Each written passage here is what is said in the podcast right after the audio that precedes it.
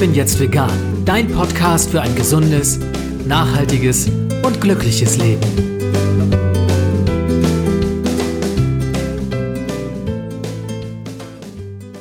Hey und herzlich willkommen zum Ich bin jetzt vegan Podcast. Mein Name ist Jens Herrndorf und ich freue mich, dass du auch in dieser Episode wieder dabei bist. Wie wäre es, wenn du landwirtschaftliche Produkte aus deiner Region ganz bequem online bestellen könntest? Und wenn du dazu noch auf einer einzigen Plattform eine ganze Reihe von Angeboten finden würdest, aus denen du nach Herzenslust auswählen könntest? Und wenn deine Bestellungen dann an einen Ort geliefert werden, wo du sie alle auf einmal und direkt vom Erzeuger abholen kannst? Diese Gedanken haben sich auch die Gründerin der Marktschwärmerei gemacht und 2011 erstmals in Frankreich umgesetzt. Seit ein paar Jahren gibt es das System auch in mehreren deutschen Städten. Meine Interviewpartnerin in der heutigen Episode betreibt eine solche Marktschwärmerei im Stadtteil Nippes in Köln. Wir wollen uns darüber unterhalten, wie das Prinzip der Marktschwärmerei genau funktioniert, wie die Umwelt, die Landwirtschaft und die VerbraucherInnen davon profitieren, warum es keine rein vegane Marktschwärmerei gibt und wie auch du möglicherweise eine eigene Schwärmerei gründen kannst. Herzlich willkommen, Sonja Kunz. Hallo. Liebe Sonja, ich sagte es gerade in der Anmoderation, es gibt keine rein vegane Marktschwärmerei, aber hier im Ich bin jetzt vegan Podcast wollen wir uns natürlich über Veganismus unterhalten.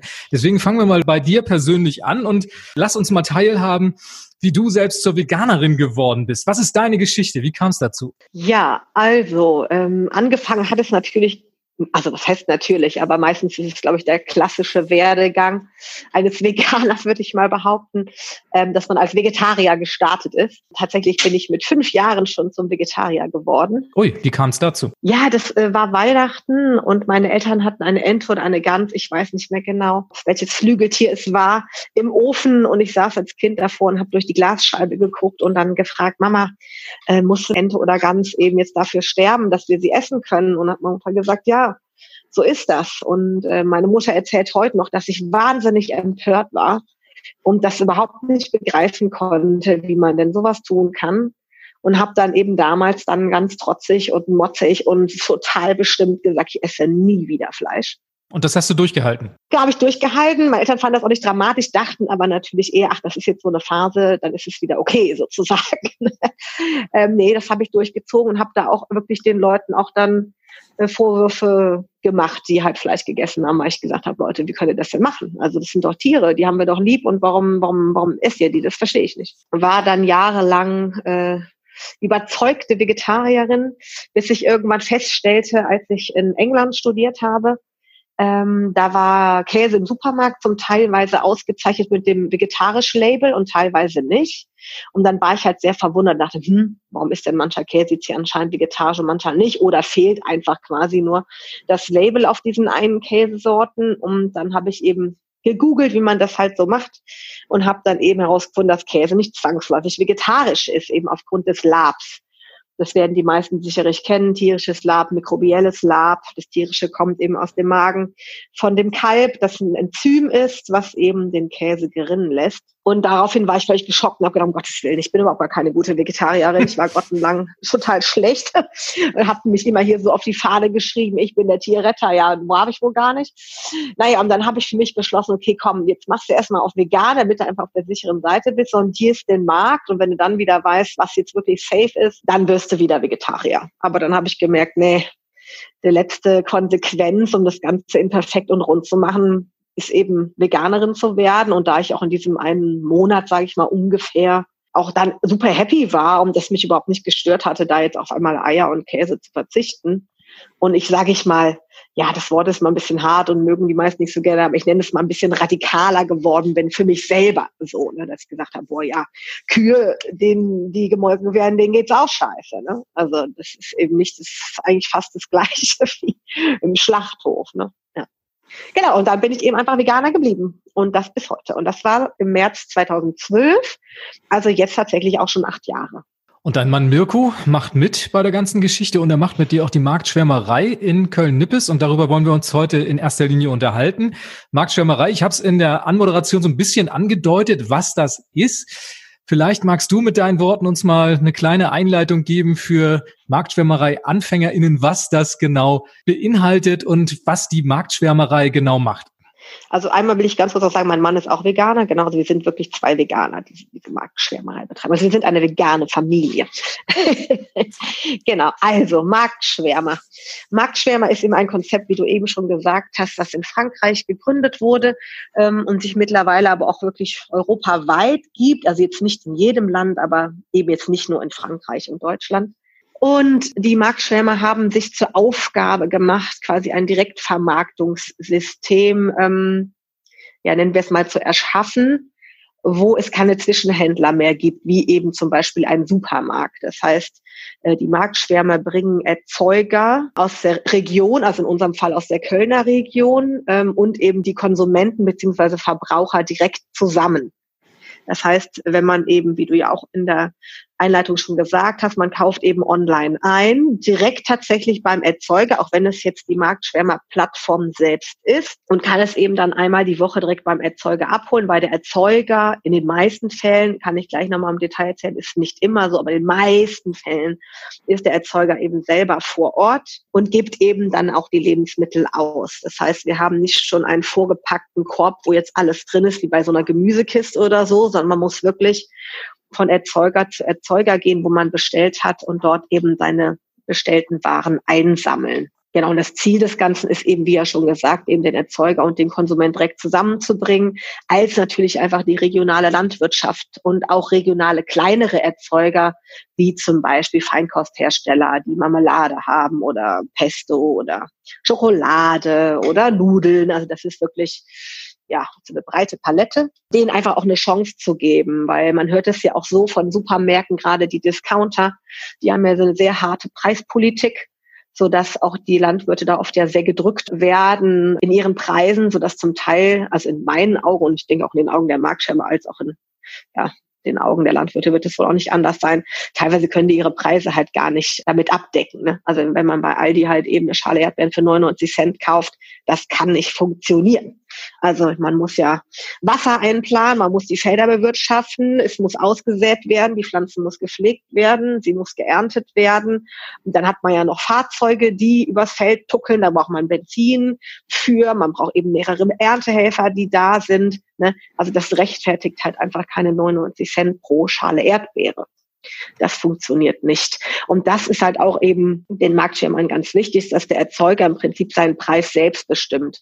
Das heißt natürlich nicht, dass der jetzt sagt, ja, Schale Erdbeeren kostet 10 Euro. Da achten wir natürlich auch schon ein Stück weit drauf, aber die Erzeuger sind da ja auch fair. Die möchten ja natürlich auch nicht ihr Gesicht verlieren. Die möchten, also wir haben zum Beispiel unser Gemüsebauer, der lebt wirklich nur von den Marktschwärmern und dem ähm, Hofladen. Das sie macht nur Direktvermarktung und ist damit eben super happy, weil sie da einfach wirklich sich fair behandelt fühlt und eben nicht, sag ich jetzt einfach mal, abgezockt wird. Ne?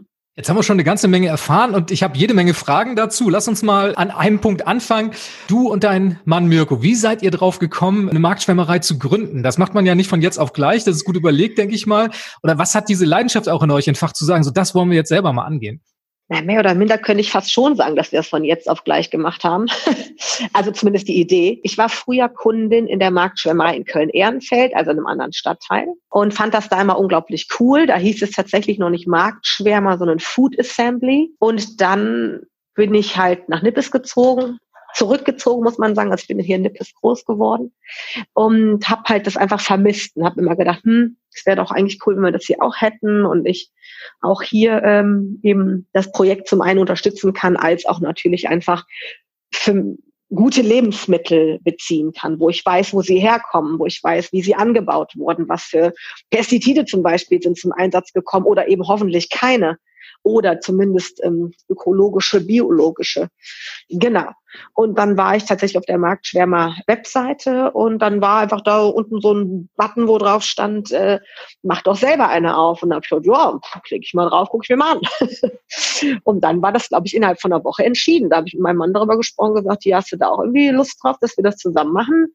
Am Anfang war es tatsächlich eher so geplant, dass er mich nur unterstützt, in Anführungsstrichen, ich das Ding aufziehe. Aber mittlerweile müssen wir schon, muss ich schon sagen, dass wir das zu zweit betreiben. Geschickt eingefädelt, würde ich sagen. Ha! Ja, nee, aber das stimmt wohl. aber er macht es auch wirklich gerne mit. Also er hat sich dann eben selber eingebracht und hat ja auch Ich meine, das kann man nicht grundsätzlich von jedem Veganer vielleicht behaupten, aber ich würde sagen, die Breite macht sich ja schon auch Gedanken, wo kommt mein Essen her? Und für uns war das auch immer ein Thema. Wo kommt mein Essen her? Wie ernähre ich mich gesund? Sag ich mal, auch unabhängig eigentlich jetzt vom, vom, vom Veganismus. Aber wir möchten es einfach gern wissen. Wir möchten halt eben nicht ein Tonnen Glyphosat zum Beispiel jetzt zu uns nehmen oder genmanipuliertes oder allein auch eben die Bauern zu unterstützen, die es, nennen wir es jetzt einfach mal, um es runterzubrechen, ordentlich betreiben, ja, die da halt nicht sei es Mitarbeiter ausbeuten, als auch, weiß ich, billiges Saatgut, schlechte Ernte, viel Pestizide draufjagen, damit man halt eben keine Mitarbeiter einsetzen muss, weil so kommen die Preise natürlich zustande. Ne? Man muss natürlich Tonnen von Pestiziden draufkloppen, damit eben keiner drüber gehen muss. Und die bleiben wir beim Beispiel der Erdbeeren sich um die kümmert. Ne? Das machen halt eben dann die Pestizide. Ja, und dann haben wir uns dafür entschieden. Du hast es so ganz salopp gerade gesagt, du hast auf den Button gedrückt, Marktschwärmerei gründen und warst dann quasi dabei. So einfach wird es nicht gewesen sein. Was für Voraussetzungen muss man da erfüllen? Was für Vorarbeit musstest du da leisten, um da überhaupt an den Start zu gehen? Ja, also klar, man registriert sich erstmal tatsächlich als Gastgeber. Wir nennen das ja Gastgeber. Also wir sind die Gastgeber der Marktschirmerei Köln-Nippes, weil wir im Prinzip ja wirklich nur die Plattform geben für diesen Austausch, nenne ich es mal, von, von Lebensmitteln. Genau, also man, man registriert sich als Erzeuger. Ich habe dann mit Berlin, in Berlin sitzt sozusagen das Headquarter beziehungsweise das Büro der Marktschwärmer Deutschland. Und äh, mit denen habe ich dann erstmal viel gequatscht und natürlich tausend Fragen gestellt, was, wie, was, wo funktioniert, was muss ich tun, was muss ich machen. Und dann gibt es tatsächlich auch ein Handbuch extra für uns Gastgeber, was bereitgestellt ist. Und da kann man sich eben dann durchklicken. Aber ja, wie du sagst, es gibt eben Voraussetzungen. Man muss mindestens 150 Mitglieder haben, um starten zu können. Mitglieder heißt quasi, nennen wir es mal jetzt Interessenten, die potenzielle Käufer dann sind in der Marktschirmerei. Vorher darf man eben nicht starten. Der Hintergrund ist natürlich, dass natürlich jetzt nicht man mehrere Erzeuger schon an Bord hat. Man sagt, man öffnet den Verkauf und es kauft eine Person ein. Ne? Das wäre natürlich dann echt ein Satz mit X. So hat man halt schon mal einen Pool an Leuten, die potenziell bereit sind, eben dann auch zu kaufen. Und dann muss man eben auch bestimmte Produktgruppen abdecken. Das ist auch eine Voraussetzung. Dazu gehört eben Obst, Gemüse, Milchprodukte, leider Fleisch, Fisch, und Feinkost. Das ist tatsächlich die Voraussetzung, war uns dann eben auch erst so ein bisschen ein Dorn im Auge, weil wir natürlich gerne eigentlich was ohne tierische Produkte aufgezogen hätten. Aber es gab wohl schon mal rein vegetarische äh, Schwärmereien, die haben aber nicht lange existiert, leider. Ja, weil das anscheinend irgendwie fehlte und die große Masse eben doch noch tierische Produkte oder in dem Falle jetzt halt Fleischprodukte konsumieren möchte. Und wir haben dann eben auch überlegt, ja, lohnt es sich dann oder können wir das dann überhaupt vertreten? Und ja, die Entscheidung war halt dann schon doch pro Marktschwärmer, weil natürlich das Konzept, sage ich mal, stärker ist, zu sagen, wir unterstützen die eben die regionale Landschaftswirtschaft und vor allen Dingen ganz ehrlich gesagt auch vollkommen egoistische Gründe. Äh, wir möchten einfach gute Lebensmittel haben. Also ist das einfach jetzt der beste Weg. Und wenn wir die tierischen Produkte eben anbieten müssen, dann aber eben auch nur unter der Voraussetzung, dass es in Anführungsstrichen gute Produkte sind. Dass natürlich in veganer Augen die Produkte generell nicht gut sind, ist klar. Aber ähm, wir haben halt gedacht, wenn da Leute kommen und eben Fleisch essen, dass sie dann wenigstens zum einen Fleisch essen, was ihnen hoffentlich nicht so schadet, gesundheitlich betrachtet, aber auch eben, dass die Tiere zumindest einigermaßen artgerecht gehalten wurden. Und somit haben eben tierische Produkte bei uns müssen ein Zertifikat haben. EU-Bio ist uns eigentlich zu gering. Wir möchten da eigentlich am liebsten nur Demeter Bioland haben, weil wir einfach wissen, dass das die besten Siegel sind. Wir haben jetzt tatsächlich auch einen Erzeuger, der in Anführungsstrichen nur EU-Bio ist. Die haben aber noch ein anderes Label wie Bio-Kreis. Es gibt ja unglaublich viele ähm, Bio-Label, die gar nicht so bekannt sind wir setzen uns natürlich auch mit den Erzeugern dann immer auseinander ne, und fragen einfach, okay, wie macht ihr das? Und man hört sich das einfach auch so ein bisschen an und oft kann man natürlich schon am Typ auch so ein bisschen heraushören, wie sind die drauf und was ist deren Einstellung einfach grundsätzlich. Ne? Zu eurem Kriterienkatalog würde ich gerne später noch kommen. Du hast diese 150 Mitglieder erwähnt, die man erstmal haben muss. Die muss man ja auch erstmal kriegen. Ging das auch so per Mund-zu-Mund-Propaganda? Habt ihr da explizit zu aufgerufen? Und wann war es dann soweit? Wann ging es los mit euch, mit der Marktschwärmerei in Nippes? Ich habe natürlich eine wichtige Voraussetzung noch vergessen. Man muss natürlich einen Standort finden. Ne? Also ganz kurz, um deine Frage zu beantworten, Mitglieder haben wir hauptsächlich über Social Media äh, generiert, tatsächlich über Facebook. Es gibt sicherlich auch in anderen Städten diverse Stadtteil, Stadtgruppen. Also wir haben eben eine NIPIS-Gruppe. Und dann haben wir natürlich auch in den angrenzenden Stadtteilen das einfach gepostet, dass wir das planen und dass wir halt Unterstützung brauchen. Und dadurch, dass es halt zu dem Zeitpunkt schon drei ähm, Marktschwimmereien in Köln gab, gab es natürlich auch viele Leute, die das schon kannten und auch dann total happy waren, dass jetzt in Nippes eben auch bald eine kommt. Und dann ging es tatsächlich relativ schnell. Also diese 150 hatten wir in kürzester Zeit zusammen. Wir sind also mit viel mehr gestartet als 150. Das war schon, war schon ein sehr guter Start. Genau, eben dann ist das die Voraussetzung. Dann hatten wir die fünf Produktgruppen. Ich erzähle einfach nochmal kurz was zu. Also wir haben dann diese Marktschwärme-Plattform, wo man eben registriert ist als Gastschwärmer und da hat man auch so ein Pool an Erzeugern, auf die man schon zurückgreifen kann. Man kann aber natürlich auch neue akquirieren. Aber im ersten Start, sage ich mal, ist es natürlich einfacher, wenn man selber ja auch noch neu ist und sich auch noch einarbeiten muss, wenn man sich da bedient. So haben wir das dann am Anfang eben auch gemacht. Genau, und dann die nächste Voraussetzung ist eben der Standort. Das ist so ein bisschen das schwierigste Thema, fanden wir. Die Marktschirmerei ist eben kein Hauptjob. Wir verdienen damit, also wir nennen es immer Aufwandsentschädigung. Wir kriegen einen bestimmten Prozentsatz eben vom Umsatz. Das heißt aber, dass wir nicht in der Lage sind, unbedingt eine Miete zum Beispiel zu zahlen. Jetzt ist natürlich eben der Anspruch, finde einen Standort, wo du diese Ausgabe machen kannst, die ja maximal so zwei Stunden ist, mit Auf- und Abbau drei Stunden für umsonst. Ne? Musst du halt jemanden finden, der sagt, boah, ich finde euer Projekt super, ich möchte euch unterstützen oder ähm, weil es eine Win-Win-Situation gibt, weil wir waren zum Beispiel jetzt vorher in einem Biergarten, da war einfach dann die Win-Win-Situation, okay, ein paar Leute bleiben eben auch einfach dann da sitzen und trinken noch ein Bierchen ne? oder ein Wasser, so dass halt dann die Sitzerin des Biergartens einfach auch so einen kleinen Bonus dann dadurch hatte, dass wir halt da waren. Und auch ihr Biergarten insgesamt natürlich auch an Bekanntheit gewonnen hat. Ne? Wie habt ihr das Problem für euch gelöst? Weil du sagtest, dieser Biergarten, den gab es mal, jetzt gibt es scheinbar einen neuen Standort oder seid ihr noch auf der Suche? Genau, wir haben einen neuen Standort. Das war jetzt halt äh, Corona geschuldet, dass wir einen neuen Standort suchen mussten. Also den Standort gefunden. Übrigens, das hattest du ja gerade gefragt, haben wir auch über Social Media. Mhm. Da meldete sich eine, die vorne an dem Biergarten noch so ein kleines ähm, Lädchen hatte, auch mit regionalen Produkten, die dann sagt, ach komm, das passt doch super zusammen. Wir mussten aber eben auf den Biergarten ausweichen, weil ihr dann nicht ganz klar war, war, wie groß das dann doch ist und dass eben 20 Quadratmeter eben nicht ausreichen für die Ausgabe. Es ist halt schon wie so ein kleiner Wochenmarkt, kann man sagen. Ne? Wir nehmen jetzt keinen Riesenraum ein, aber so 50, 60 Quadratmeter brauchen wir schon. Mittlerweile brauchen wir auch mehr. Also das ist so der, die Anfangsquadratmeterzahl, die man vielleicht braucht. Und dann jeweils nur temporär. Ihr seid einmal in der Woche mit eurer Marktschwärmerei da vor Ort und dann für zwei Stunden, wie du sagst, ne?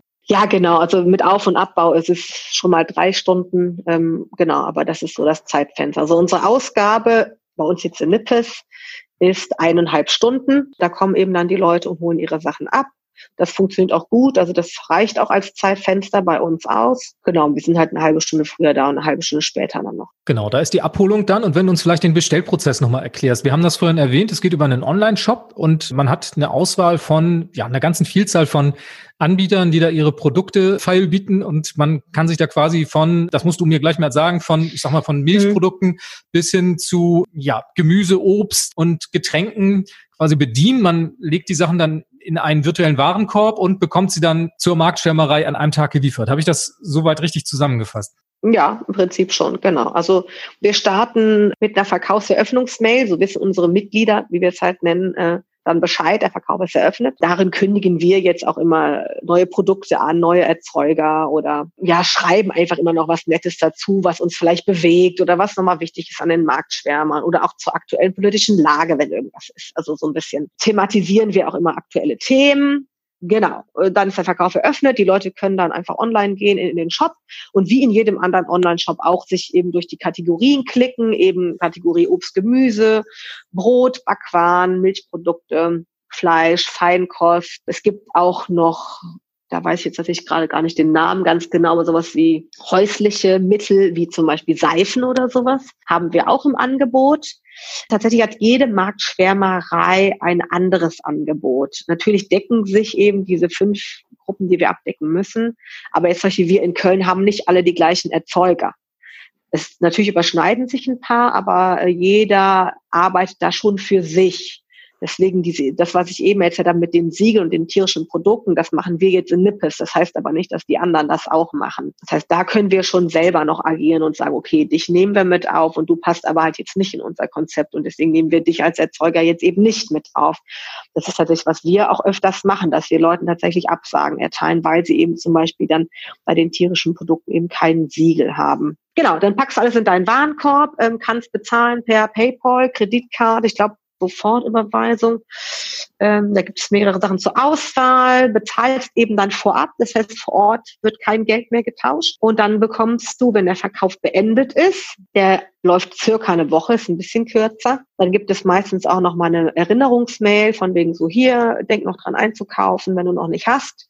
Also wir spammen niemanden zu, aber einfach äh, so eine nette Erinnerung, weil manche vergessen es ja im Alltag oder ihrem Familienleben.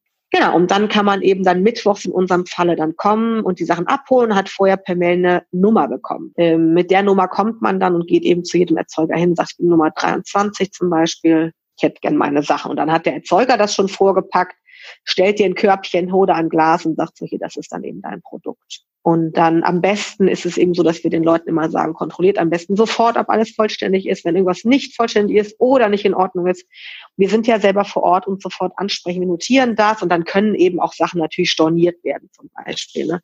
Weil es kann natürlich auch mal sein, dass der Erzeuger sagt, boah, die Ernte geht dem Ende zu, ich habe jetzt aber nur noch 20 Mal Radieschen gehabt, die wurden aber 22 Mal bestellt.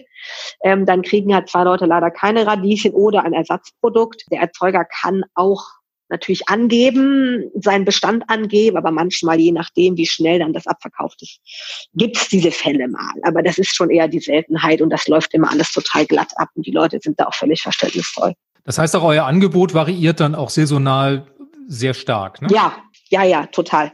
Eben absolut saisonal. Da es natürlich regional ist, haben wir natürlich jetzt keine Bananen oder Mandarinen oder Apfelsinen oder so im Angebot. Tatsächlich gibt es manchmal Gastschwärmeraktionen, so nennt sich das dann. Da beziehen wir tatsächlich auch mal Lebensmittel ähm, aus dem europäischen Ausland. Ähm, das sind dann auch quasi Aktionen, wo man dann da zum Beispiel in Spanien äh, mal eine kleine Bauernkooperative unterstützt, die eben ähnlich arbeiten wie die Erzeuger hier aus der Region, die wir halt sonst bei uns im Pool haben. Aber grundsätzlich haben wir natürlich keine Avocados, Apfelsinen etc. Somit ist natürlich das Angebot im Winter deutlich reduziert. Finden wir persönlich jetzt nicht schlimm, weil wir sogar auch da, also wir als unsere Familie, ich kann natürlich jetzt nicht für alle Mitglieder sprechen, auch versuchen saisonal zu leben. Ne? Das heißt, wir versuchen wirklich den Winter mit sämtlichen Kohlarten äh, zu überleben und freuen uns dann im Frühling auf die ersten Gurken. und dann weiß man auch die Gurken wieder richtig zu schätzen. Man denkt, oh mein Gott, so schmeckt eine Gurke großartig. Das heißt aber, die Marktschwärmerei gibt es dann auch im Winter oder gibt es auch Pausenzeiten? Ja, wir haben nur eine einzige Pausenzeit und das ist zwischen Weihnachten und Silvester, also quasi die Winterferienzeit und die erste Woche Januar. Wenn dann unsere Verteilungen natürlich so fallen, weil manchmal betrifft es auch nur eine Verteilung, weil dann, keine Ahnung, der Donnerstag davor Heiligabend ist, dann haben wir einmal kein Mal und dann ist im neuen Jahr schon wieder. Aber da machen wir immer kurz zu und haben eine kurze Pause und sonst gibt es uns ganzjährig. Das heißt, wenn wir in Urlaub fahren, äh, dann haben wir immer Vertreter, die uns dann da vertreten vor. Das ist tatsächlich meistens meine Familie, meine Brüder und die Freundin von meinem Bruder, die übernehmen das dann.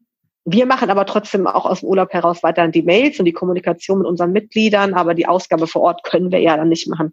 Das übernehmen dann eben ja meine Geschwister. Du hattest vorhin das Bild des kleinen Wochenmarkts gebraucht. Das führt mich direkt zu meiner Frage. Wie seht ihr denn so euer Verhältnis zu Wochenmärkten im Allgemeinen oder auch so zu dem lokalen Bio- und Lebensmitteleinzelhandel? Werdet ihr da eher so als Konkurrenz betrachtet oder nimmt man euch so als willkommene Ergänzung wahr? Wie ist da so die Betrachtungsweise? Oder auch wie seht ihr selber das? Tja, also ich kann es jetzt halt nur für den, für Nippes, sage ich mal, betrachten bezüglich dem Wochenmarkt. Jetzt, wir haben in Nippes hier auch einen Wochenmarkt, der ist auch jeden Tag, der ist auch beliebt, aber ich muss sagen, dass das Angebot da jetzt nicht immer bedeutet, ähm, dass man Erzeuger aus der Region hat oder auch, dass es selbst erzeugte Produkte sind. Es sind auch oft Leute, die einfach auf den Großmarkt fahren, dort Sachen einkaufen. Das heißt, sage ich mal, so der klassische Wochenmarkt nenne ich mal, wie es vielleicht ursprünglich war, ähm, ist halt hier bei uns in Nippes eben nicht. Es gibt natürlich Stände von Erzeugern, die selbst produziert haben, aber die sind dann zum Beispiel auch nicht jeden Tag da. Und der Unterschied ist natürlich auch ganz klar auch zum Bio-Supermarkt, dass wir eben wirklich saisonal sind. Ne? Ich kriege im Bio-Supermarkt ja auch Apfelsinen, Bananen etc. Oder auch Sachen, die eigentlich im Winter nicht wachsen. Ne? Klar ist es da vielleicht reduzierter als in jetzt so einem Aldi, wo ich ja fast mittlerweile das ganze Jahr über Erdbeeren kaufen kann. Müsste ich jetzt im Bio-Supermarkt beobachten, habe ich jetzt ehrlich gesagt nicht. Gehen wir zwar auch häufiger hin, aber dadurch, dass wir natürlich bei uns selbst auch einkaufen, äh, gehen wir nicht mehr so häufig hin Märkte.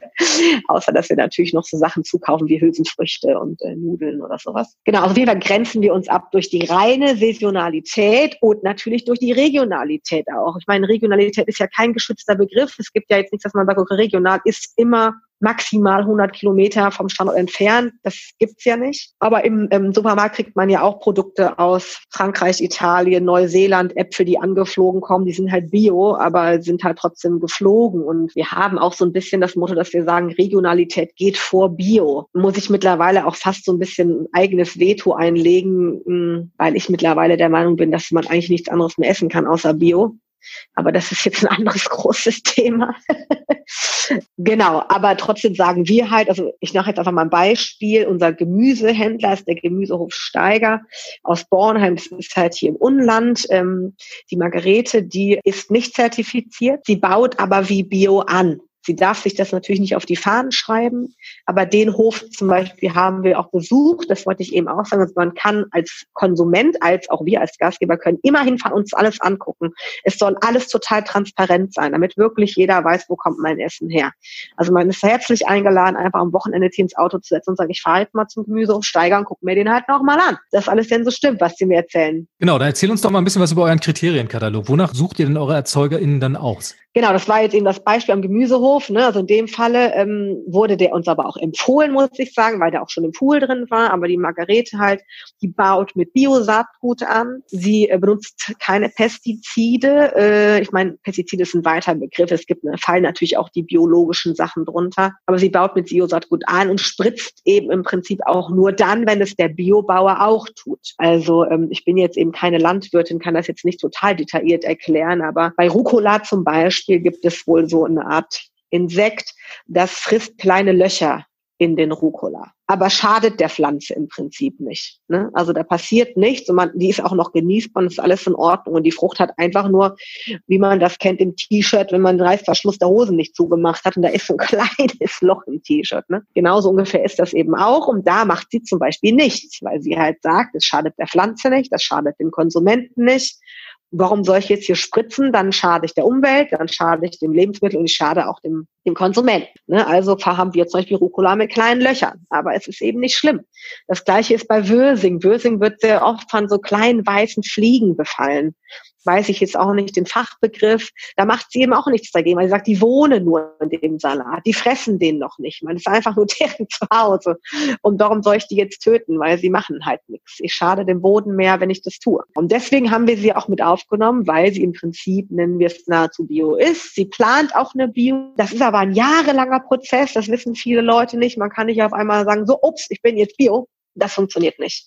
Man muss wirklich eine jahrelange Umstellung, man wird natürlich auch geprüft und getestet, man muss natürlich tausend Regeln einhalten. Genau, so ist dann Margarete eben zu uns gekommen. Ja, und bei den tierischen hatte ich ja eben gesagt, die müssen ein Siegel haben, sonst nehmen wir sie nicht auf. Also da können die uns auch sonst was erzählen. Ich glaube, auch manche sind wahrscheinlich auch wirklich rücksichtsvoll und sind vielleicht auch wie Margarete Bio, äh, haben nur nicht das Siegel, aber als Veganer ich kann da nicht hinfahren, mir das angucken. Ich kann das nicht kontrollieren. Das kriege ich emotional überhaupt nicht gebacken. Mein Mann ebenso wenig. Und deswegen sagen wir da, ohne Siegel geht einfach nichts. Wir brauchen da die hundertprozentige Garantie. Da gibt's keine Ausnahme. Und bei den kleineren Erzeugern, die, sage ich mal, das auch so freizeitmäßig, ich mal, machen und so als Nebenjob, da achten wir schon auch eben darauf, dass die möglichst nachhaltig sind im Sinne von möglichst Bio-Lebensmittel, möglichst wenig Plastik. Das ist bei uns auch eine Rolle. Wir sind nicht verpackungsfrei, das können wir nicht behaupten.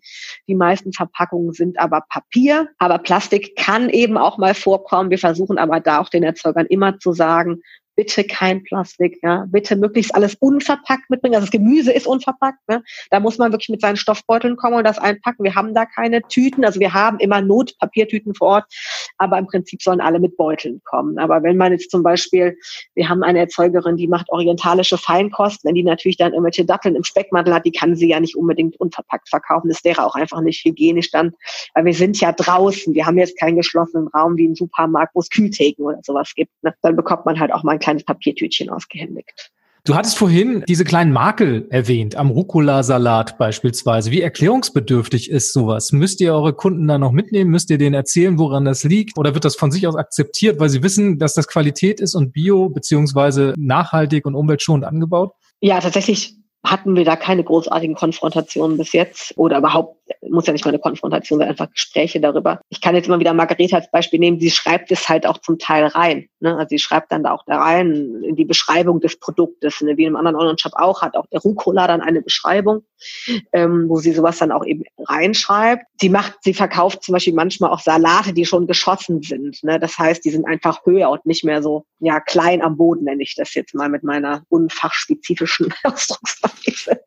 Und ähm, ähm, dann schreibt sie das eben auch einfach rein und dann ist der Preis auch geringer, weil man halt sagt, okay, der hat jetzt einen kleinen Makel. Ansonsten, wenn jemand eben vor Ort fragt, mit Margarete sind wir halt so eng im Kontakt, dass sie uns das auch immer mitteilt, dass wir vor Ort eben dann auch Frage und Antwort stehen können. Oder wir stellen halt auch einfach Rückfragen. Ne? Wenn einer kommt und sagt, warum ist das so, dann frage ich halt eben nach und gebe dem äh, Kunden halt eben dann auch Feedback. Ne? Weil ich muss sagen, in der Zeit, wo wir die jetzt betreiben, habe ich auch wahnsinnig viel dann auch dazugelernt, ne?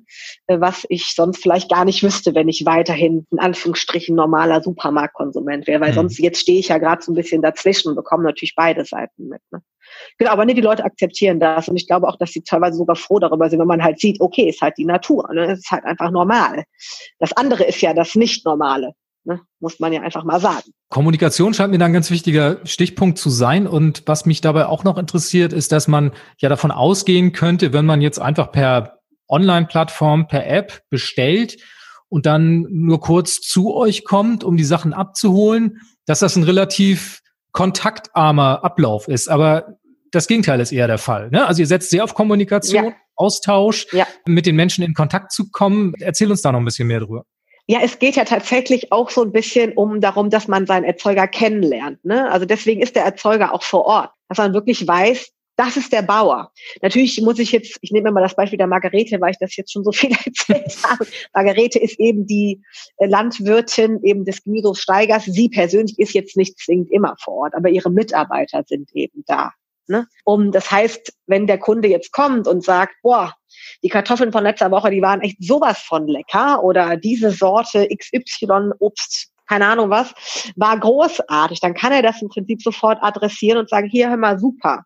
Oder er sagt, hör mal, ich habe online gesehen, ihr habt jetzt ähm, gelbe Rüben im Angebot oder Ringelbeete. Das ist tatsächlich, eine, sag ich mal, ähnlich wie eine rote Beete, nur geringelt oder in Gelb. Äh, kannte ich persönlich vorher auch nicht, kenne ich erst seit der Schwimmerei und sagte immer mal, das habe ich gesehen, was mache ich denn überhaupt damit? Was koche ich denn damit? Wie bereite ich das zu? Dann können die Leute eben auch vor Ort einem das beantworten und sagen, ja, kannst du roh essen, kannst du kochen, kannst du so, kannst du so. Darum geht's eben auch, wie du sagst, um den Kontakt. Also ein unserer Slogan ist auch, also jetzt nicht nur von Nippes, sondern generell, gib deinem Bauern die Hand. Ne? Also komm dahin, das ist mein Bauer, hallo, du baust also meine Sachen an. Genauso wie bei den kleineren Erzeugern, die eben beispielsweise orientalische Feinkost anbieten oder eben Marmeladen einkochen oder eben auch Seifen herstellen. Da haben wir auch ganz tolle Seifen von Rheinland Seifen, die ist auch super lieb, die ist immer vor Ort. Man kann immer Feedback geben, man kann quatschen, wie stellst du es her, was ist denn da genau drin? Und die Seifen zum Beispiel sind auch vegan bei uns. Das ist uns, also da, wo wir können, versuchen wir natürlich auch vegane Produkte zu häufen. Es ist nicht ganz so einfach, muss ich leider sagen, aber da versuchen wir auch schon drauf zu achten. Oder wir sagen den Erzeugern auch, bitte macht doch auch mal was Veganes. Oder schreib's auf jeden Fall auch hin, wenn es vegan ist, weil es ist ja manchmal auch nicht immer so eindeutig oder man ist zumindest skeptisch, ob wirklich jetzt alle Inhaltsstoffe angegeben sind. Ne? Jetzt muss ich genau da nochmal einhaken, weil du mir das Stichwort vegan nochmal serviert hast. Du hast dich da, glaube ich, ein bisschen schlau gemacht. Ne? Was war der Hintergrund? Also ich habe es rausgehört, ihr hättet gerne tatsächlich eine rein vegane Marktschwärmerei auch gegründet. Der ja. Kriterienkatalog beziehungsweise der Produktkatalog, das ist mal das eine. Aber es scheint auch in der Vergangenheit nicht so geklappt zu haben. Du hattest das vorhin angedeutet. Gibt es da Erfahrungen mit vegan-vegetarischen Marktschwärmereien? Ja, also ich persönlich habe jetzt damit niemanden Kontakt gehabt, aber es gab eben wohl mal laut den Marktschämmern in Berlin und dem Büro mal vegetarische Schämmerei und die haben sich eben nicht lang getragen die mussten halt irgendwann einfach schließen. Also ich weiß jetzt nicht zu 100 Prozent natürlich, lag es daran, dass es rein vegetarisch lag, war es einfach eine schlechte Region. Ne, das ist ja auch alles, die Standortfaktoren sind natürlich auch wichtig. Man muss natürlich sagen, dass hier diese Marktschämereien in den Großstädten natürlich viel besser laufen als ländliche. Ne? Einfach, glaube ich, weil der Hunger der Städter auf landwirtschaftlich regional erzeugte Produkte viel höher ist als der auf dem Land lebende, weil der hat ja auch viel mehr den Zugriff zum Bauern, weil er wahrscheinlich einen Nebenanwohnen hat und so oder so da immer hinfährt und seine Lebensmittel bezieht und den er wahrscheinlich noch persönlich vom Skatabend kennt oder so. Während bei uns natürlich der, ja, es auch einfach zum einen einfach auch gar keinen Sinn macht, wenn jetzt ganz Köln in sich in ein Auto setzt, aufs Land pest und Lebensmittel bezieht, dann haben wir ja alle wieder einen ökologischen Fußabdruck vom Allerfeinsten, den möchte keiner haben. Also es ist eben viel einfacher, wenn der Bauer zu uns in die Stadt kommt und wir bewegen uns hoffentlich nur zu Fuß oder mit dem Fahrrad dann eben dahin, um die Sachen abzuholen. Also das ist, glaube ich, schon auch ein gravierender Unterschied. Deswegen ist jetzt halt die Frage, ob in einer Innenstadt vielleicht eine rein vegetarische auch funktionieren würde. Vielleicht wäre die Zeit reif mittlerweile. Vielleicht wäre es mal wieder ein Versuch wert, ja. so einen Testballon ich zu starten. Ich könnte es mal anregen und zu sagen, Leute, wie sieht's aus? Wollen wir es einfach mal testen? Ähm, müsst, aber eben, bei uns wäre es jetzt vielleicht sogar echt schwierig, das wieder runterzufahren. Ich wäre wahrscheinlich sogar bereit, es zu tun, aber wir würden natürlich wahnsinnig viele Mitglieder vom Kopf stoßen, die natürlich jetzt sich auch darauf verlassen, dass sie bei uns eben in Anführungsstrichen gutes Fleisch bekommen. Ne? Muss man halt dann irgendwie abwägen. Ne? Setzt man jetzt, sage ich mal, seine eigene Ideologie, in der ich natürlich zu 100 Prozent stehe, aber setzt man die jetzt darüber? Ja, weiß ich nicht. Also habe ich noch nicht drüber nachgedacht. Müsste ich jetzt im Detail mit meinem Mann diskutieren und gucken, ob die Chance überhaupt bestünde. Aber ja, vielleicht hast du recht, man könnte es mal anregen und sagen, Leute, wie sieht's aus? Wollen wir nicht nochmal. Warum nicht, genau. Bevor du die wahnsinnig vielen Mitglieder von Kopf stößt, erzähl uns mal bitte, ihr habt tatsächlich richtig, richtig viele Mitglieder mittlerweile. Ja, also ich weiß gar nicht mehr, mit wie vielen wir gestartet haben, kann ich dir gar nicht mehr sagen. Auf jeden Fall mit wesentlich mehr als äh, 150. Mittlerweile haben wir die 2000 geknackt. Wow. Genau. Das heißt aber jetzt nicht, dass 2000 Mitglieder bestellen. Das wäre natürlich schön und wäre auch gut für die regionale Landwirtschaft. Das ist nicht so. Nee, aber erzähl uns kurz, was Mitgliedschaft bedeutet bei euch. Es kostet ja kein Geld, Mitglied zu werden. Also genau. anmelden kann sich zunächst mal jeder und es besteht auch ja. keine Verpflichtung, irgendwas abzunehmen. Ne? Ganz genau, das ist tatsächlich wichtig, weil der Begriff Mitgliedschaft ist sehr verwirrend. Ähm, nee, also man muss sich im Prinzip anmelden, nennt sich dann Mitglied, aber man hat weder eine monatliche Grundgebühr noch sonst irgendwelche Verpflichtungen. Es gibt keinen Mindestbestellwert, es gibt keine Verpflichtung, jede Woche zu bestellen. Also wenn man Urlaub fällt, muss man niemandem Bescheid sagen. Ich komme übrigens die nächsten zwei Wochen nicht. Ähm, also wie quasi man in den Supermarkt geht, da muss man ja auch nicht sagen, übrigens nächste Woche Dienstag komme ich nicht.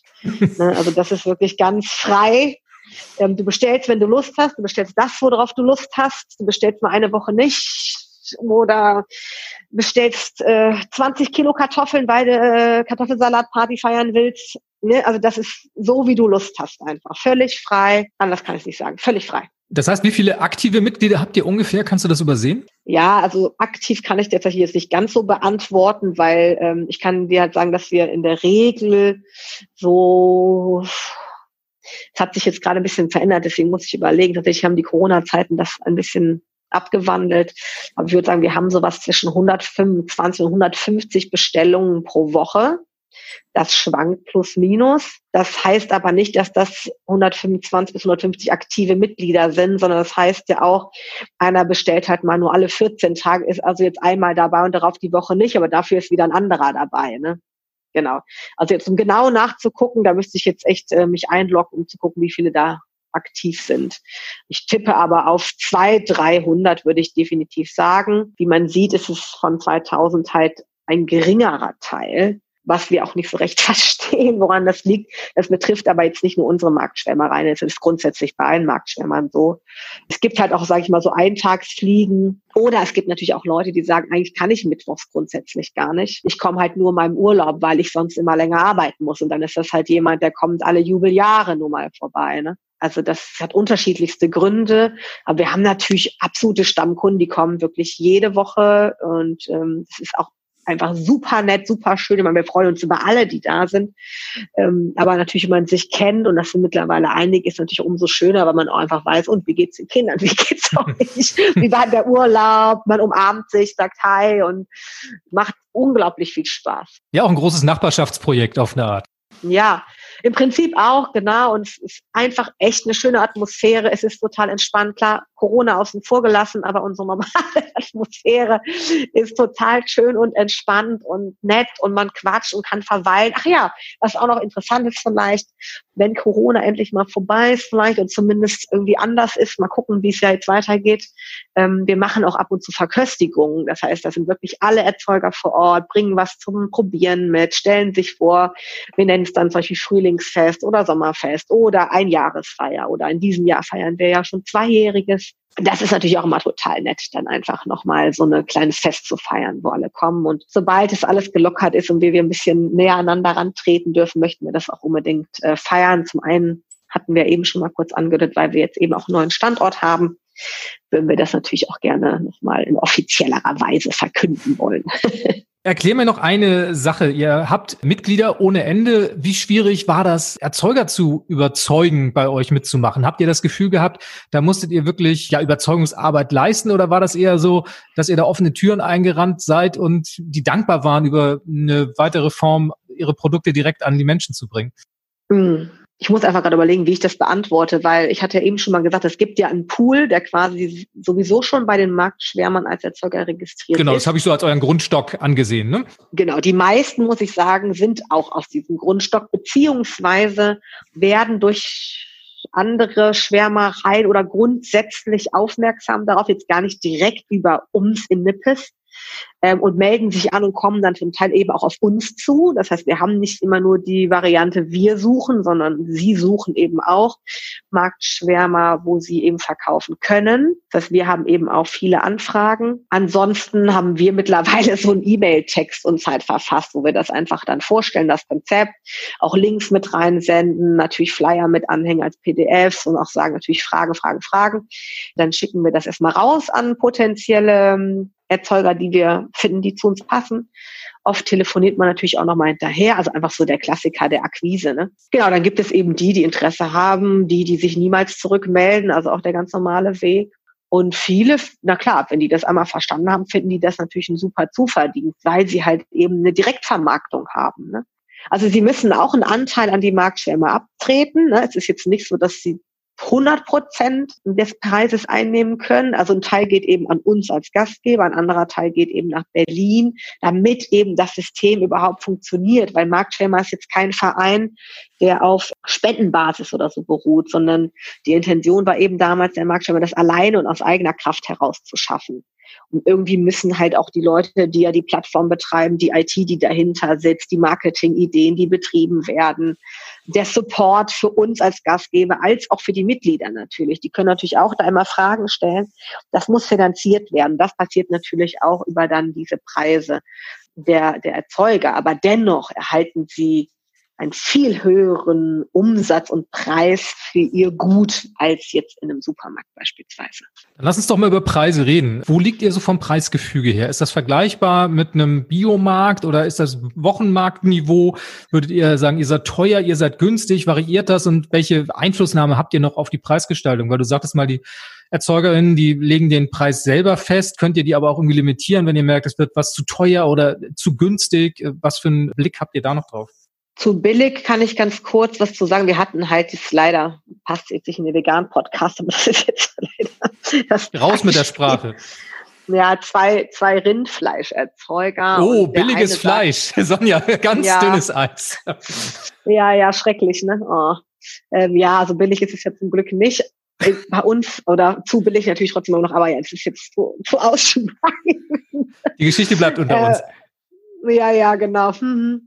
Ähm, ja, der eine sagt ja halt, der andere ist viel zu günstig, das, das geht nicht. Ne? Und er geht mit seinem Preis definitiv nicht runter. Und dann habe ich auch gesagt, ja, das musst du doch auch überhaupt. Das hat auch niemand von dir verlangt. Und dann haben wir natürlich mal nachgefragt, ne? warum bist du denn jetzt so viel günstiger, warum ist der andere so viel teurer, woran liegt's? Ich kann das jetzt ehrlich gesagt nicht mehr genau hergeben, weil gerade diese Themen tatsächlich ich oft schnell wieder vergesse, weil ich so furchtbar finde. Genau, aber dann existieren die halt nebeneinander und dann ist es halt wie in einem Supermarkt.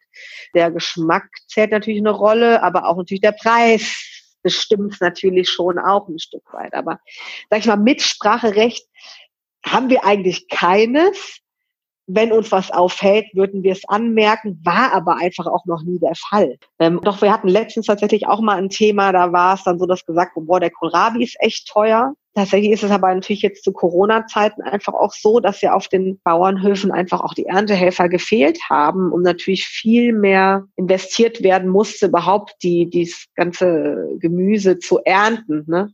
Und das hat natürlich auch ein Stück weit dann die Preise nach oben getrieben, weil einfach andere Kosten entstanden sind. Ne? Und ähm, die sind aber jetzt auch schon wieder gefallen, die Preise.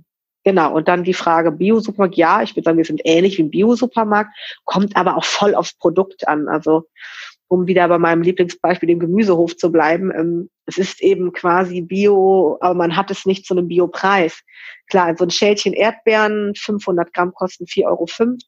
Ist natürlich jetzt eben kein Aldi-Preis, ähm, ist aber ein gerechtfertigter Preis. Das fällt aber jetzt gerade auch, also wie bei allen Sachen auch im Supermarkt, ist ja am Anfang, wenn die Ernte beginnt, der Preis immer etwas höher. Beim Spargel sieht man das ja auch, dann ist der Spargelpreis noch bei, keine Ahnung, 14 Euro das Kilo und dann auf einmal fällt der Preis. Und das ist bei uns halt genauso. Wenn das einmal am Laufen ist und die Ernte ähm, läuft, dann äh, fallen eben auch die Preise, genau. Und es gibt eben auch Angebote, zum Beispiel, wenn die Erdbeer, Erdbeerzeit ausläuft und die Erdbeeren einfach auch schon sehr reif sind und vielleicht schon etwas matschiger, wo man sagt, okay, kannst jetzt, äh, musst du sofort essen oder machst Marmelade draus, ähm, dann fällt der Preis runter. Ne? Also die Erdbeeren starten mit 4,50 Euro, sind, glaube ich, jetzt gerade noch bei 3,90 Euro. Äh, wir hatten sie aber letztens auch für 2,90 Euro. Also das ist, ähm, ich würde sagen, normal bis Biopreis. Eine große Gurke, glaube ich, kostet 90 Cent. Klar, kriege ich wahrscheinlich bei Aldi für 30. Ich weiß ehrlich gesagt die Aldi-Preise gar nicht mehr. Ähm, genau, also ich finde das jetzt nicht horrend teuer. Definitiv nicht. Wir sind auch normale, äh, mittelständige Familie, keine Großverdiener wir können uns das auch leisten. Ne? Ja, wir haben auch Alleinerziehende, die uns kommen. Wir haben quer durch die Bank Rentner. Wir haben alle möglichen Leute da. Also jetzt nicht nur die, die äh, mit einem SUV vorfahren, vor allem die bitte eigentlich auch lieber nicht. Lebensmittelverschwendung wird es bei euch natürlich in der Form nicht geben. Gibt es dennoch mal Sachen, die übrig bleiben und was macht ihr damit? Genau, also Lebensmittel gibt es eben keine, genau, weil eben der Erzeuger genau so plant und genau nur das bringt, was bestellt wurde. Ja, es bleiben Sachen übrig und zwar dann, wenn der Kunde vergessen hat, es abzuholen. Tatsächlich steht in den AGBs der Marktschwärmer, dass du verpflichtet bist, die Sachen abzuholen, wenn du es vergisst. Das ist wohl juristisch auch richtig, aber ich bin jetzt keine Juristin, kann das also jetzt da nicht richtig wiedergeben. Ähm, ist das wohl in Ordnung dann, wenn er nicht kommt, dass man eben dann auch sagt, okay, Pech gehabt. Ich muss sagen, wir haben vor Corona tatsächlich die Leute immer angerufen und gesagt, hier kommst du noch. Ne? Also wenn dann so die Verteilung sich dem Ende neigte. Oder wir haben auch viele Sachen mit zu uns nach Hause genommen, damit die Leute das am nächsten Tag noch bei uns abholen konnten. Aber jetzt zu Corona-Zeiten ist das tatsächlich derart in die Höhe geschossen, der Verkauf und die Masse einfach, das konnten wir jetzt nicht mehr stemmen. Deswegen ist es gerade wirklich so, wenn was übrig bleibt, wird es verschenkt. Wir verschenken das an unsere Helfer. Weil wir natürlich auch ein erhöhtes Helferaufkommen jetzt zu Corona-Zeiten hatten, um da die Hygienevorschriften alles einzuhalten. Und so haben wir einfach dann das eben an die Leute verschenkt und die waren super happy und es ist in gute Hände gekommen. Ja. Sonja, du bist die perfekte Stichwortgeberin. Corona wäre mein nächstes äh, Stichwort ja. auf der Liste gewesen. Ähm, die Zeiten waren nicht einfach für euch und es geht jetzt schon ein paar Wochen. Ja. Wie hat sich das mit der Corona-Krise für euch ausgewirkt? Also erstmal Riesenschreck, vermutlich habt ihr erstmal gar nichts gemacht und dann seid ihr, denke ich mal, so nach und nach wieder ins Arbeiten gekommen. Ne? Und was waren da genau die Maßnahmen? Wie läuft das jetzt unter diesen Voraussetzungen für euch? Ja, also ich muss sagen, dass da unser Büro in Berlin natürlich wahnsinnig große Arbeit geleistet hat und uns da natürlich versorgt hat mit den diversen Infos der Landesregierungen, weil natürlich ja auch jedes Bundesland da anders agiert hat zum Teil, so dass wir das wussten, äh, wie wir uns zu verhalten haben, was die Regeln sind. Also wir haben halt wie in den Supermärkten auch einen Abstand eingehalten von eineinhalb bis zwei Metern zwischen den Leuten. Wir haben nur so und so viele Leute aufs Gelände gelassen. Das heißt, wir hatten wirklich Türsteher. In dem Fall war das Mirko, mein Mann, der dann da stand und wirklich immer nur häppchenweise die Leute reingelassen hat. Wir haben zu Beginn sogar alles vorgepackt. Das heißt, es gab wirklich einen vollständig gepackten Korb das war ein wahnsinnig hoher logistischer Aufwand. Also ich habe ja eben gesagt, normalerweise sind es drei Stunden. Wir haben, glaube ich, fünf, sechs Stunden gebraucht dann. Alle Erzeuger mussten früher da sein, damit wir eben die Zeit haben, bevor die Verteilung beginnt, alles vorzupacken. Das heißt, alle Erzeuger waren auch vor Ort und eben zusätzliche Helfer, die mit angepackt haben, damit das in der kurzen Zeit überhaupt stemmbar ist. Weil du kannst ja nicht morgens um zehn schon anpacken für das Gemüse, was abends um fünf ausgegeben wird. Jetzt gerade bei der Sonne, weil ich muss sagen, gerade komme ich gleich zu, haben wir das auch schon wieder etwas gelockert, aber das war halt einfach nicht stemmbar. Ne? Genau, also alles vorgepackt, man ist gekommen, hat wirklich nur seinen Korb bekommen, durfte dann sofort einpacken, musste sofort kontrollieren und sofort das Gelände wieder verlassen. Und dann kamen eben die nächsten rein. Natürlich alle Handschuhe, alle Mundschutz. Äh, also die Kunden jetzt keine Handschuhe, aber die Erzeuger, ne? so dass es einfach mit hygienisch eben zuging. Auf die Nachfrage scheint es sich sehr positiv ausgewirkt zu haben. Ja, das ist tatsächlich sehr in die Höhe gestellt. Wir denken, dass es zum einen daran liegt, was man ja jetzt auch oder was in den Medien immer noch thematisiert wird, dass die Leute sich überlegt haben, sich doch mal gesünder zu ernähren und damit das Interesse gestiegen ist zum anderen aber eben auch vielleicht, weil es ein sicher, vermeidlich sichereres Einkaufen ist bei den Marktschirmern, weil ich eben online auf dem Sofa sitze und einkaufe und eben nicht durch die Supermarktregale schlendern muss und die Kidney-Bohndose anfasse, die vorher vielleicht schon jemand angefasst hat oder eben auch mit mehreren Leuten mich in einem Raum aufhalten muss. Und dann muss man halt eben nur zur Ab Holung kommen und da hat man halt eben die Garantie des Abstandes und so und so viele Leute aufs Gelände. Genau. Aber dann war es natürlich auch so, dass unsere Ausgaben einfach länger waren, weil natürlich das nicht so schnell vonstatten geht. Ne? Genau, aber ja, unsere Mitgliederzahlen sind da sehr stark in die Höhe geschnellt. Ich muss aber auch natürlich noch dazu sagen, dass tatsächlich Anfang der Corona-Zeit auch ziemlich viele Beiträge noch über uns in den Medien waren, sodass natürlich das auch nochmal total gepusht hat. Äh, wir waren in der WDR-Lokalzeit, das ist ja hier immer diese lokale Berichterstattung von diversen Städten und Stadtteilen und das hat natürlich auch total gepusht. Somit haben wir jetzt halt viel höhere Umsätze gehabt, die aber natürlich auch total toll waren für die Erzeuger, weil die halt teilweise echt Schiss hatten. Eben die Erntehälfter sind alle wieder abgezogen, weil die natürlich auch Angst hatten, dass sie aus Deutschland nicht mehr rauskommen. Die kommen natürlich zum Teil eben auch aus Rumänien und Polen, weil natürlich die Deutschen äh, sowas nicht machen. Leider, aber ist so, ne? Also das ist ja wieder ein anderes Thema. genau. Und auch viele Erzeuger, die eigentlich Caterings machen, ne? Die ist natürlich alles flach gefallen. Und Erzeuger, die Getränke anbieten, Marken wie Opa Alfis Eistee oder so, die, die haben halt einfach keine Abnahmen mehr gehabt. Das heißt, wir waren als Marktschirmer deren einzige Einnahmequelle. Das hat die halt einfach getragen und jetzt über diese Zeit gebracht oder bringt sie eben auch immer noch über die Zeit, ne? weil jetzt langsam wird's ja wieder gelockert, aber Caterings gibt's meistens immer noch keine. Somit waren die sehr happy, dass sie bei uns halt noch eben die Chance hatten zu verdienen und damit war natürlich einfach auch super, dass die Mitgliederzahlen so hochgeschnellt sind, auch damit halt der Umsatz sich erhöht hatte. Dann hatten sie wenigstens ein kleines Zubrot. Das war schon wirklich toll und hilfreich. Und da müssen wir aber auch sagen, dass die Treue natürlich auch unserer Mitglieder oder überhaupt der Erzeuger, das hat auch alles super funktioniert. Also es war aufwendig, ja, oder es ist auch immer noch aufwendiger, aber ich muss sagen, ähm, es hat wirklich alles wirklich super geklappt und alle haben es verstanden, alle haben mitgeholfen, alle hatten Verständnis für die Wartezeit. Ich meine, man muss ja am Supermarkt gerade auch anstehen, das ist jetzt nicht nur bei uns so gewesen. Sonja, da höre ich in jedem Wort Leidenschaft raus und Begeisterung für das, was du tust. Und wenn sich nun bei mir meine Hörerinnen und Hörer fragen sollten, wie sie selbst, weil du auch bei ihnen eine Begeisterung dafür wächst, eine Marktschwärmerei gründen können und auch selbst Gastgeber werden können, hättest du da so ein paar Tipps an der Hand, worauf man achten sollte, wenn man sich auf das Abenteuer einlassen möchte? Auch der Mut, habt einfach Mut und macht's mal. Das, man kann damit eigentlich keinen wirklichen Griff ins Klo landen. Also das Konzept ist im Kommen, es poppt eine Marktschwärmerei nach dem anderen aus dem Boden. Ähm, es ist wirklich gerade ganz stark im Wachstum. Es macht unglaublich viel Spaß. Es ist ein kleines Zubrot, was halt auch immer super ist. Ne? Ich meine, so als Familie und auch insgesamt so ein kleines Zubrot kann man einfach immer gebrauchen. Ne? Und am Anfang ist es viel Aufwand, da muss man sich da einarbeiten, man muss die Erzeuger finden, da muss man sich schon echt reinhängen. Aber am Ende, ich muss sagen, wo wir jetzt fast zwei Jahre existieren, ist es wirklich ein angenehmer Arbeitsaufwand im Verhältnis eben ja, im Verhältnis zu was, weiß ich jetzt gar nicht mehr, was ich sagen wollte. es ist auf jeden Fall einfach super. Also einfach auf die Webseite gehen, auch diesen Button klicken. Ich werde, möchte gern selber Gastgeber werden. natürlich informieren gibt es in meinem Stadtteil schon eine, weil es macht meistens wenig Sinn, eine zweite Marktschirmerei im gleichen Stadtteil aufzumachen. Man kannibalisiert sich gegenseitig und man äh, muss halt auch natürlich Erzeuger finden, die noch Kapazitäten haben, die nicht sagen, boah, ich bin aber mittwochs schon bei zwei anderen Marktschirmereien, ich kann dich mittwochs nicht auch noch beliefern. Das heißt, die Wochentagauswahl muss man vielleicht auch abstimmen, je nachdem, wo man es halt macht. Genau, aber einfach machen, starten, es macht einen Heidenspaß, es ist alles überhaupt nicht so schwer und es ist einfach ein sehr, sehr unterstützenswertes Projekt, was wirklich Freude bereitet, ja.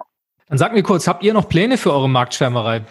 Ja, ganz, also wie schon eben gesagt, wenn wir wieder Veranstaltungen machen dürfen, machen wir mal ein schönes Umzugsfest, weil eben, ich habe ja jetzt mehrmals angehört, wir sind eben jetzt umgezogen zu Corona-Zeiten, da bin ich, glaube ich, eben abgekommen, habe das gar nicht zu Ende gebracht, was eben einfach daran jetzt lag, dass natürlich in dem Biergarten, wo wir vorher waren, die Gastro wieder losging, aber natürlich viel mehr Platz brauchte, wir eben auch gewachsen sind als Marktschwärmerei und dann hat es einfach platztechnisch überhaupt nicht mehr geklappt. Und jetzt sind wir eben umgezogen und sind auf einer Freifläche vor einem Kindergarten, haben auch von so einem Familienzentrum noch einen kleinen Raum, dass wenn es mal regnet, man sich auch da zur Not reinquetschen kann. Und jetzt weiß ich auch nicht mehr, was ich, ob ich hinaus, hinaus wollte. Was war nochmal deine Frage? Entschuldigung. Die Pläne, ob ihr noch, ob ihr ah, noch ja, irgendwelche Pläne, Pläne für die Zukunft habt. Genau, ich wollte sagen, äh, die Pläne reichen jetzt, ich sag erstmal dem Standort. Das war eine ziemlich krasse Angelegenheit, weil wir innerhalb von einer Woche was Neues finden mussten. Das war sehr, sehr nervenaufreibend, sodass wir gesagt haben, boah, das können wir jetzt erstmal von der Checkliste abhaken. Dann freuen wir uns halt eben, wenn wir unser Fest vielleicht bald feiern können und der Aufruf jetzt nun an alle Veganer dort draußen, an alle veganen Erzeuger, meldet euch bei uns. Wir möchten mehr vegane Produkte haben. Ja, muss es doch irgendjemanden geben, der Käse produziert aus Cashews und Mandeln oder irgendwelche veganen Aufstriche macht oder ein kleiner Hobbybäcker ist, der leckere Muffins zaubert oder sonstiges. Also da würden wir uns freuen, da das Sortiment erweitern zu können, weil das ist, haben wir eben auch schon mal angeschnitten, leider echt irgendwie schwierig. Äh, wir bitten immer Erzeuger eben auch Veganes zu machen, aber wir finden, dass da äh, das Verhältnis, sag ich mal, noch nicht stimmt im Verhältnis zu den anderen angebotenen Produkten. Also das wäre noch mein Traum, dass wir einfach da noch durchstarten.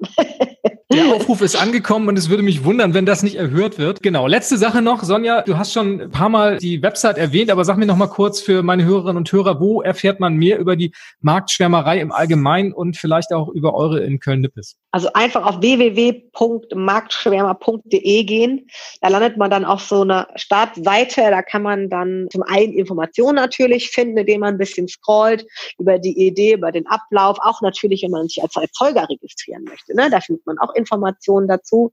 Und dann gibt es dort auch ein Suchfeld, wo man eingeben kann, ich suche die Marktschirmerei Köln-Nippes, dann gibt man einfach Köln ein oder Köln-Nippes, dann kennt man das von Google, dann wird reingezoomt und dann findet man uns da und kann uns eben da auch kontaktieren, per Mail, per Anruf, als auch über die Plattform selber. Man darf uns immer gerne Löcher an den Bauch fragen und wir versuchen eigentlich immer alle glücklich zu machen und unser Bestes zu geben. Ganz, ganz herzlichen Dank dir, liebe Sonja. Ich wünsche euch alles Gute für eure tolle Marktschwärmerei, für dieses wunderbare Konzept. Vielen, vielen Dank, dass du da warst. Ich drücke die Daumen, dass alles weiter glatt läuft und ja, viel Erfolg weiterhin für eure Marktschwärmerei. Vielen, vielen lieben Dank und schön, dass du uns angefragt hast und wir hier miteinander sprechen konnten. Hat mir auch sehr viel Spaß gemacht. Sehr gerne.